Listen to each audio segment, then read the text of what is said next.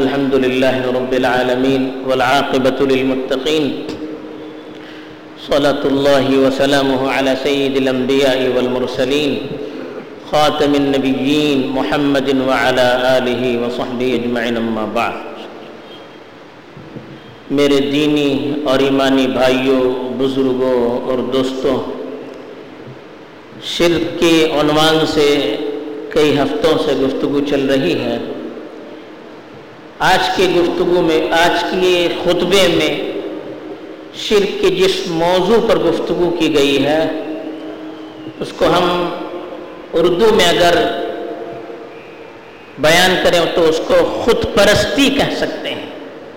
اپنے نفس کی عبادت، اپنی ذات کی عبادت۔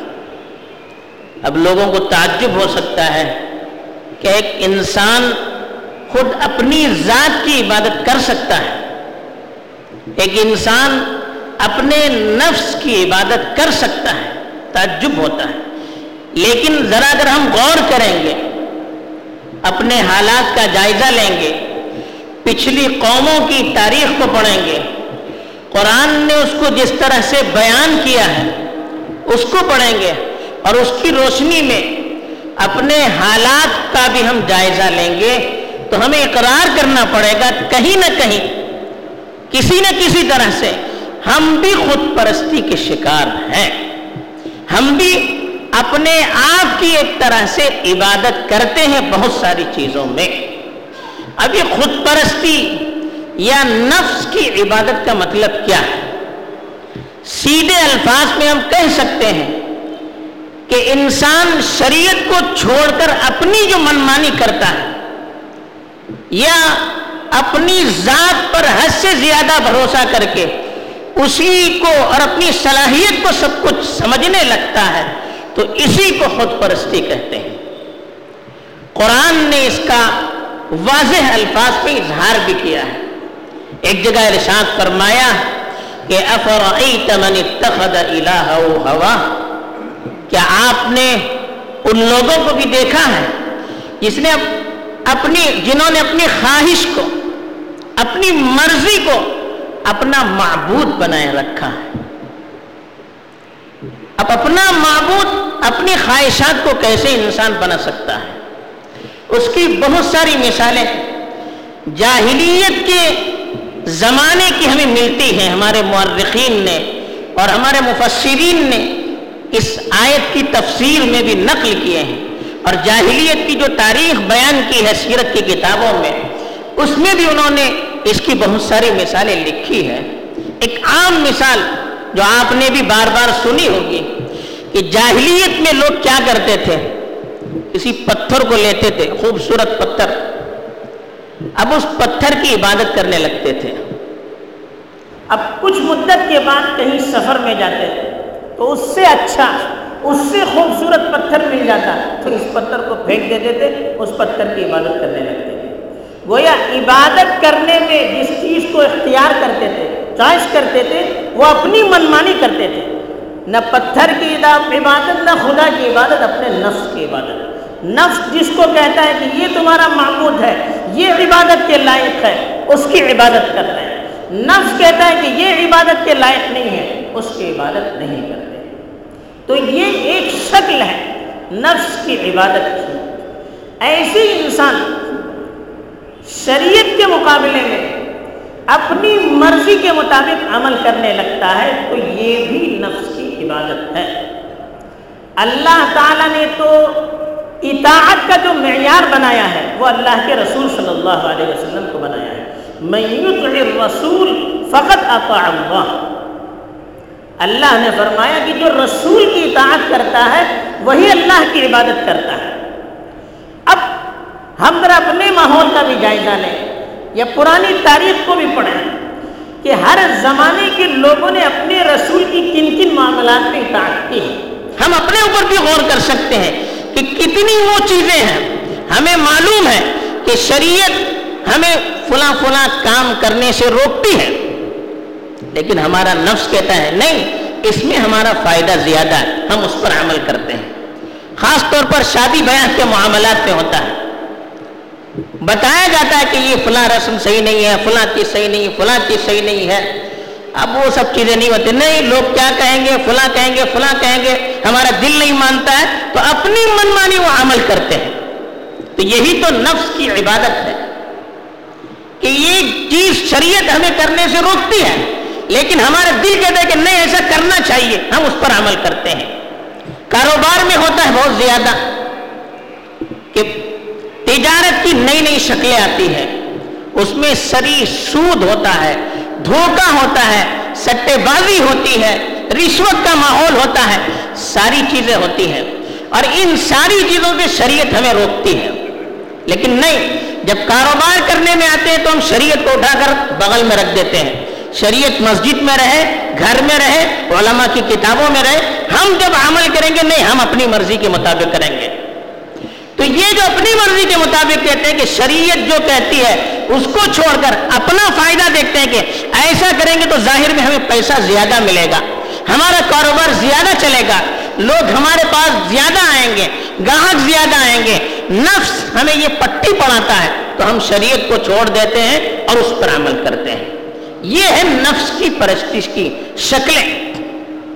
ایسے ہی نفس کی پرستش کی ایک شکل، یا اپنی ذات کی پرستش کی، یا اپنی صلاحیت کی پرستش کی ایک شکل یہ ہے کہ انسان پر جب اللہ کی کوئی نعمت ہوتی ہے، اللہ تعالیٰ دولت دیتے ہیں، اللہ تعالیٰ صلاحیت دیتے ہیں، اللہ تعالیٰ کوئی عہدہ دیتے ہیں اور اس عہدے پر آدمی ایک طویل زمانے تک رہتا ہے۔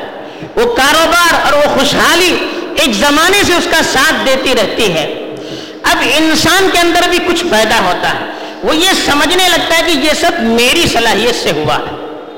اور جو مجھے چیز ملی ہے، وہ میرے حق کی وجہ سے مجھے ملی ہے۔ میری صلاحیت کی وجہ سے مجھے ملی ہے۔ میری تدبیر کام کر رہی ہے۔ میری صلاحیت کام کر رہی ہے۔ میری طاقت کام کر رہی ہے۔ یہ تصور انسان کے ذہن و دماغ میں بیٹھ جاتا ہے اور اپنے ہی کو سب کچھ سمجھنے لگتا ہے۔ یہی چیز تھی جو بڑھتے بڑھتے بڑھتے فرعون کو خدائی کا دعویٰ کرنے پر مجبور کر گئی۔ اور نہ فرعون کو خود معلوم تھا، وہ بچہ تھا، ماں کی پیٹ، ماں کے پیٹ سے پیدا ہوا ہے، وہ چھوٹا تھا، بڑا ہوا، سب کچھ اسے معلوم تھا۔ وہ بھی خود دوسرے کی عبادت کرتا تھا، وہ بھی دوسرے کو پوچھتا تھا، سب کچھ معلوم تھا۔ لیکن جب حکومت ایک زمانے تک اس کے ہاتھ میں رہی، ہر چیز پر اس کا کنٹرول رہا، دولت اس کی باندھی بن کر رہی، خوشحالی اس کے ساتھ سائے کی طرح پر رہنے لگی، تو یہ سمجھنے لگا کہ یہ سب کچھ میری وجہ سے ہے۔ دنیا میں جو ترقی ہو رہی، میری وجہ سے ہو رہی ہے۔ لوگ دیکھیں میرے ایک اشارے پر ناچتے ہیں۔ میں جس کو چاہوں قتل کر سکتا ہوں، میں جس کو چاہتا ہوں عزت دے سکتا ہوں، میں جس کو چاہتا ہوں ذلیل کر سکتا ہوں۔ یہ تصور جب اس کے اندر آنے لگا تو اس نے کہہ دیا کہ انا ربکم الاعلی، تمہارا سب سے بڑا پروردگار تو میں ہوں۔ تو یہ تصور انسان کو خدا، خدائی کے دعوے پر بھی مجبور کرتا ہے۔ قرآن نے اس کی مثالیں دی ہیں۔ قارون ایک شخص تھا، جس کو اللہ تعالیٰ نے بڑی دولت دی تھی۔ اتنی دولت دی تھی کہ اس کے خزانے کی جو چابیاں تھیں، اس کے اٹھانے کے لیے پوری فوج ہوتی تھی۔ اور پوری فوج بھی وہ چابیوں کا گچا مشکل سے اس کو اٹھا پاتی تھی۔ اب جب چابیاں اتنی ہوگی تو پھر اس کی دولت کا کیا حال ہوگا؟ اس کی قوم کے لوگوں نے اس کو نصیحت کی کہ وہ فیما آتا اللہ دار الآخرہ کہ اللہ نے دولت دی ہے تو تکبر مت کیجیے، آخرت کے بارے میں سوچئے۔ دولت کو خرچ کیجیے، اللہ کی مرضی میں خرچ کیجیے، آخرت کا بھی ذرا تصور کیجیے۔ جب بہت ساری باتیں سمجھائی تو اس نے گھمن سے کہا اور اس سے یہ بھی کہا کہ جو دولت ملی ہے اللہ کی طرف سے ملی اس نے کہا، نہیں، انما اوتیت ہوں علم عندی۔ یہ دولت میں نے اپنے علم سے اپنی تدبیر سے، اپنی ٹیکنک سے اپنے حاصل کیا ہے۔ یہ میری دولت ہے، میری صلاحیت سے مجھے ملی ہے۔ یہ تکبر جب اس نے کیا، تو اللہ تعالیٰ نے دولت سمیت زمین۔ ایسے ہی ایک قصہ قرآن میں سورت القحف میں بھی نقل کیا گیا ہے کہ دو ساتھی تھے۔ ایک بڑا مالدار تھا اس کو اللہ تعالیٰ نے بڑی دولت تھی دو باغات تھے، اس کے بڑے بڑے باغات تھے۔ آس پاس کھجور کے درخت، درمیان میں کھیتی باڑی اور بیچوں بیچ نہریں تھی جس کے پانی سے پورے کھیتوں میں سیرابی ہوتی تھی، باغ سیراب ہوتا تھا، بڑی دولت تھی۔ اس نے کہا کہ یہ ساری چیزیں میری مجھے اپنی محنت سے ملی ہے تو اس کے بھائی نے اس کو سمجھایا کہ ایسا نہیں کرنا چاہیے۔ پھر نتیجہ کیا ہو برباد ہو گیا۔ اللہ نے یہ قصے نقل کیے ہیں کہ لوگوں کے اندر یہ خناس ابھرتا ہے کہ جب وہ یہ سمجھتا ہے کہ میرے ہاتھ میں پاور ہے، میں سب کچھ کر سکتا ہوں، وہ سمجھتا ہے کہ یہ سب میری وجہ سے ہو رہا ہے۔ یہ دولت میری وجہ سے ملی ہے۔ پھر جو چاہے وہ اپنی مرضی سے کرنے لگتا ہے۔ جس کو چاہے وہ ذلیل کرنے پر تلتا ہے۔ جس کو چاہے وہ بڑا کرنے کے لیے اپنی طاقت جھونک دیتا ہے۔ اور جب اس کا خیال یہ ہوتا ہے کہ اگر میں نہ رہوں گا تو یہ کیسے ہوگا؟ مثلا کوئی ادارہ ہے، اب اس ادارے کی ذمہ داری اس کو ملتی ہے، کسی ملک کی قیادت اس کو ملتی ہے، کچھ سال وہ چیز اس کے ہاتھ میں رہتی ہے۔ اب وہ یہ دعویٰ کرنے لگتا ہے کہ دیکھیے میری وجہ سے ہو رہا ہے۔ اگر میں رہ نہیں رہتا تو اس ادارے کا کیا حل ہوتا؟ اس ملک کا کیا حل ہوتا؟ فلاں کاروبار کا کیا حل ہوتا؟ یہ گھمن اس کو ہونے لگتا ہے۔ اسی کو خود پرستی کہتے ہیں۔ اپنی پرستش وہ کرنے رکھتا ہے، اللہ کو بھول جاتا ہے۔ اور یہی چیز ہوتی ہے جو انسان کے اندر تکبر پیدا کرتی ہے۔ وہ اپنے آپ کو بڑا سمجھنے لگتا ہے، سامنے والے کو حقیر سمجھنے لگتا ہے۔ سامنے والے کی کوئی حیثیت نہیں۔ اپنی رائے کو ایسے وہ پیش کرتا ہے جیسے خدا کا کلام ہو، منزل من اللہ ہو۔ میری رائے غلط نہیں ہو سکتی۔ کوئی اگر میری رائے پچتا ہے کہ جیسے قرآن کی مخالفت کی ہو، حدیث کی مخالفت کی ہو یہ تصور، یہ گھمن کہاں سے آتا ہے؟ یہ اسی وجہ سے آتا ہے، اسی کو خود پرستی کہتے ہیں۔ اپنی چیز، میں جو چیز پیش کر سکتا ہوں، وہی صحیح ہے۔ باقی ساری چیزیں غلط ہیں۔ یہ تصور بھی اسی سے پیش آتا ہے۔ میں نے جو تحقیق پیش کی ہے، میں نے جو سرچ کیا ہے، اس سے بڑھ کر کوئی کہہ نہیں سکتا۔ یہی صحیح ہے، باقی سب غلط ہے۔ یہ بھی اسی کا نتیجہ ہوتا ہے۔ تو یہ تکبر کہتے ہیں، چاہے اس کو آپ علمی انداز میں پیش کریں یا اور کسی انداز میں پیش کریں، یہ تکبر زبان سے کہتا ہے، کود کود کر اپنا اظہار کرتا ہے، لپک لپک کر آتا ہے کہ میں بڑا ہوں، میں بڑا ہوں۔ کسی نہ کسی طرح سے اس کا اظہار ہو ہی جاتا ہے۔ تو یہ سب سے بڑا اس کا برا نتیجہ ہوتا ہے۔ اور اس کے نتیجے میں دوسری جو مصیبت آتی ہے، جب تکبر بڑھے گا، تو سامنے والوں کو اپنا حریف سمجھے گا۔ جو مقابل ہوگا اس کو حریف سمجھے گا، جو اس کی رائے کی خلاف ورزی کرے گا، اس کو اپنا حریف سمجھے گا اور اس کے نتیجے میں اختلافات ہوں گے۔ انتشار ہوگا۔ دیکھ، فساد کی طرف کب جاتا ہے؟ جب جو حکومت منمانی کرنا چاہتی ہے، اس کے خلاف کوئی کھڑا ہو جاتا ہے، یہ غلط ہے، تو اس کے خلاف ایکشن لیا جاتا ہے۔ پھر نتائج کیا ہوتے ہیں؟ انتشار کی صورت میں، اختلاف کی صورت میں ظاہر ہوتے ہیں۔ ادارے بڑھتے کب ہیں؟ جب کوئی اس میں سے بڑا ہوتا ہے، اس کی منمانی چلتی ہے، اپنی منمانی کے خلاف جب کسی کو کھڑا دیکھتا ہے، تو پھر یہ خدا بن جاتا ہے اور اس کو نکال دیتا ہے، یہی سے انتشار پیدا ہوتا ہے۔ زمین میں جتنا بھی انتشار ہوتا ہے، یہ سب اسی وجہ سے ہوتا ہے کہ ہم صحیح، دوسرے غلط۔ میری چیز صحیح، دوسروں کی چیز غلط۔ تو یہ خود پرستی کی نشانی ہے۔ اسی سے فساد پیدا ہوتا ہے۔ اور تیسری جو اس کا تیسرا برا نتیجہ نکلتا ہے، وہ انسان ناشکری پر آمادہ ہو جاتا ہے۔ جب یہ سمجھتا ہے کہ سب کچھ میری وجہ سے ہوا ہے سب کچھ میں نے کیا ہے، تو پھر اللہ کی طرف رجوع کیسے کرے گا؟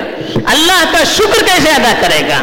یہ نفسیت انسان کو تباہ کرنے والی ہوتی ہے۔ اور یہی انسان جب ذرا سی محرومی ہوتی ہے، بالکل مایوس ہو جاتا ہے۔ جب وہ عہدہ ملتا نہیں ہے، جب اس کی سوچی ہوئی چیز ہوتی نہیں ہے، بالکل مایوس ہو جاتا ہے۔ جب اس کو عہدہ نہیں دیا گیا، دوسرے کو عہدہ دیا گیا، وہ شکوے شکایت کرتا شروع کر دیا دیکھیے، مجھے نہیں دیا گیا، اس کو دیا گیا۔ مطلب کیا ہے؟ وہ اپنے آپ کو سب کچھ سمجھ رہا ہے کہ میں ہی سب کچھ ہوں، سامنے والے کے اندر کوئی لیاقت نہیں ہے۔ اس کے اندر کوئی صلاحیت نہیں ہے۔ یہی تکبر ہے اور یہی خود پرستی ہے۔ یہ سارے برے نتائج ہیں جو اس کی وجہ سے پیدا ہوتے ہیں۔ تو اس کا علاج بھی قرآن نے بتایا۔ اللہ نے کہا کہ پہلے اللہ کی قدرت پر آپ غور کیجیے۔ والذی جعل لکم انشاکم من نفس واحدہ اللہ نے تم کو ایک نفس سے پیدا کیا. وجعل لکم السمع والابصار والافئدہ اللہ نے کام تمہیں دیے، آنکھ تمہیں دیے، دل تمہیں دیا. یعنی ساری جتنی تمہیں چیزیں ملی ہیں، جس کی وجہ سے تم بڑے عالم بن گئے، بڑے مالدار بن گئے، بڑے حکمران بن گئے، یا کوئی بڑے سے بڑے آدمی بن گئے، یہ ساری چیزیں اللہ نے جو تمہیں صلاحیت دی ہے، اس کی وجہ سے تم بن گئے۔ تمہارا کیا کمال ہے؟ ہاتھ اللہ نے دیا، دماغ اللہ نے دیا، تدبیر کرنے کی صلاحیت اللہ نے دی، آنکھیں اللہ نے دی، زبان اللہ نے دی، طاقت اللہ نے دی۔ تمہارا اپنا کیا ہے؟ یہ اللہ پوچھتے ہیں۔ اللہ کی آپ نعمتوں پر غور کیجیے۔ تو اللہ کی نعمتوں پر جب ہم غور کریں گے اپنی بے بسی اور اپنی کمائیگی ہمیں نظر آئے گی، پھر انسان تکبر نہیں کرے گا۔ دوسری چیز، انسان کو اللہ تعالیٰ نے ایسے موقع پر اس کی اپنی حقیقت پر غور کرنے کے لیے کہا، اکفرت بالذی خلقت من تراب ثم من نطفہ ثم سواک رجلا. جس نے تکبر کیا تھا اپنے باپ کی وجہ سے، اپنی دولت کی وجہ سے، اللہ تعالیٰ نے ان کے بھائی سے کہلوایا کہ تم اس پروردگار سے کی ناشکری کرتے ہو، جس نے تمہیں ایک نطفے سے پیدا کیا، مٹی سے پیدا کیا، مٹی سے نطفہ بنایا، پھر اس نے تمہیں انسان بنایا۔ اپنی حقیقت پر غور کرنے کے لیے کہا فلیم دور انسان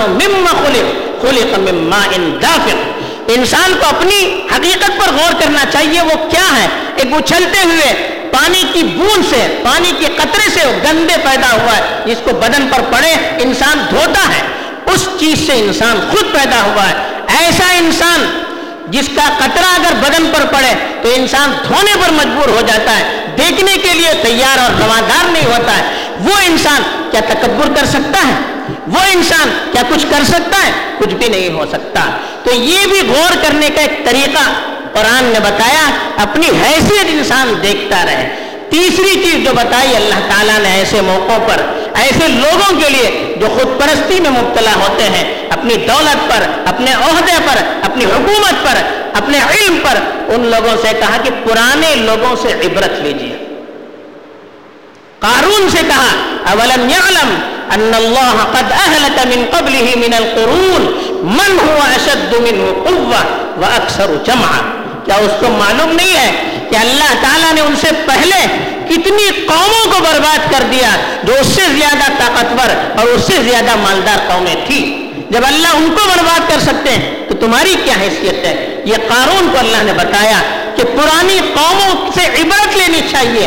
جن لوگوں نے گھمنڈ کیا، جن لوگوں نے تکبر کیا، جن لوگوں نے اپنے آپ کو سب کچھ سمجھا، جن لوگوں نے اپنی طاقت کی بلبو، طاقت کے بلبوتے پر انسانوں کو غلام بنانے کی کوشش کی۔ اللہ نے ان کو برباد کر دیا اور اللہ کا قانون سب کے لیے ہے، کسی قوم کے لیے، کسی علاقے کے لیے، کسی تاریخ کے لیے، کسی زمانے کے لیے نہیں ہے۔ ہمیشہ ہمیشہ کی انسانیت کے لیے ہے۔ ولن تجد لسنت اللہ تبدیلا ولن تجد لسنت اللہ تحویلا اللہ کے قانون میں کوئی تبدیلی نہیں۔ کسی طرح سے اللہ کا قانون بدل نہیں سکتا۔ جو ان کے لیے تھا، وہ قارون کے لیے بھی، وہ شداد کے لیے بھی، وہ ابو جہل کے لیے بھی، وہ آج کے فرعونوں کے لیے، آج کے قارون کے لیے بھی، سب کے لیے بھی۔ بھئی قانون ہے۔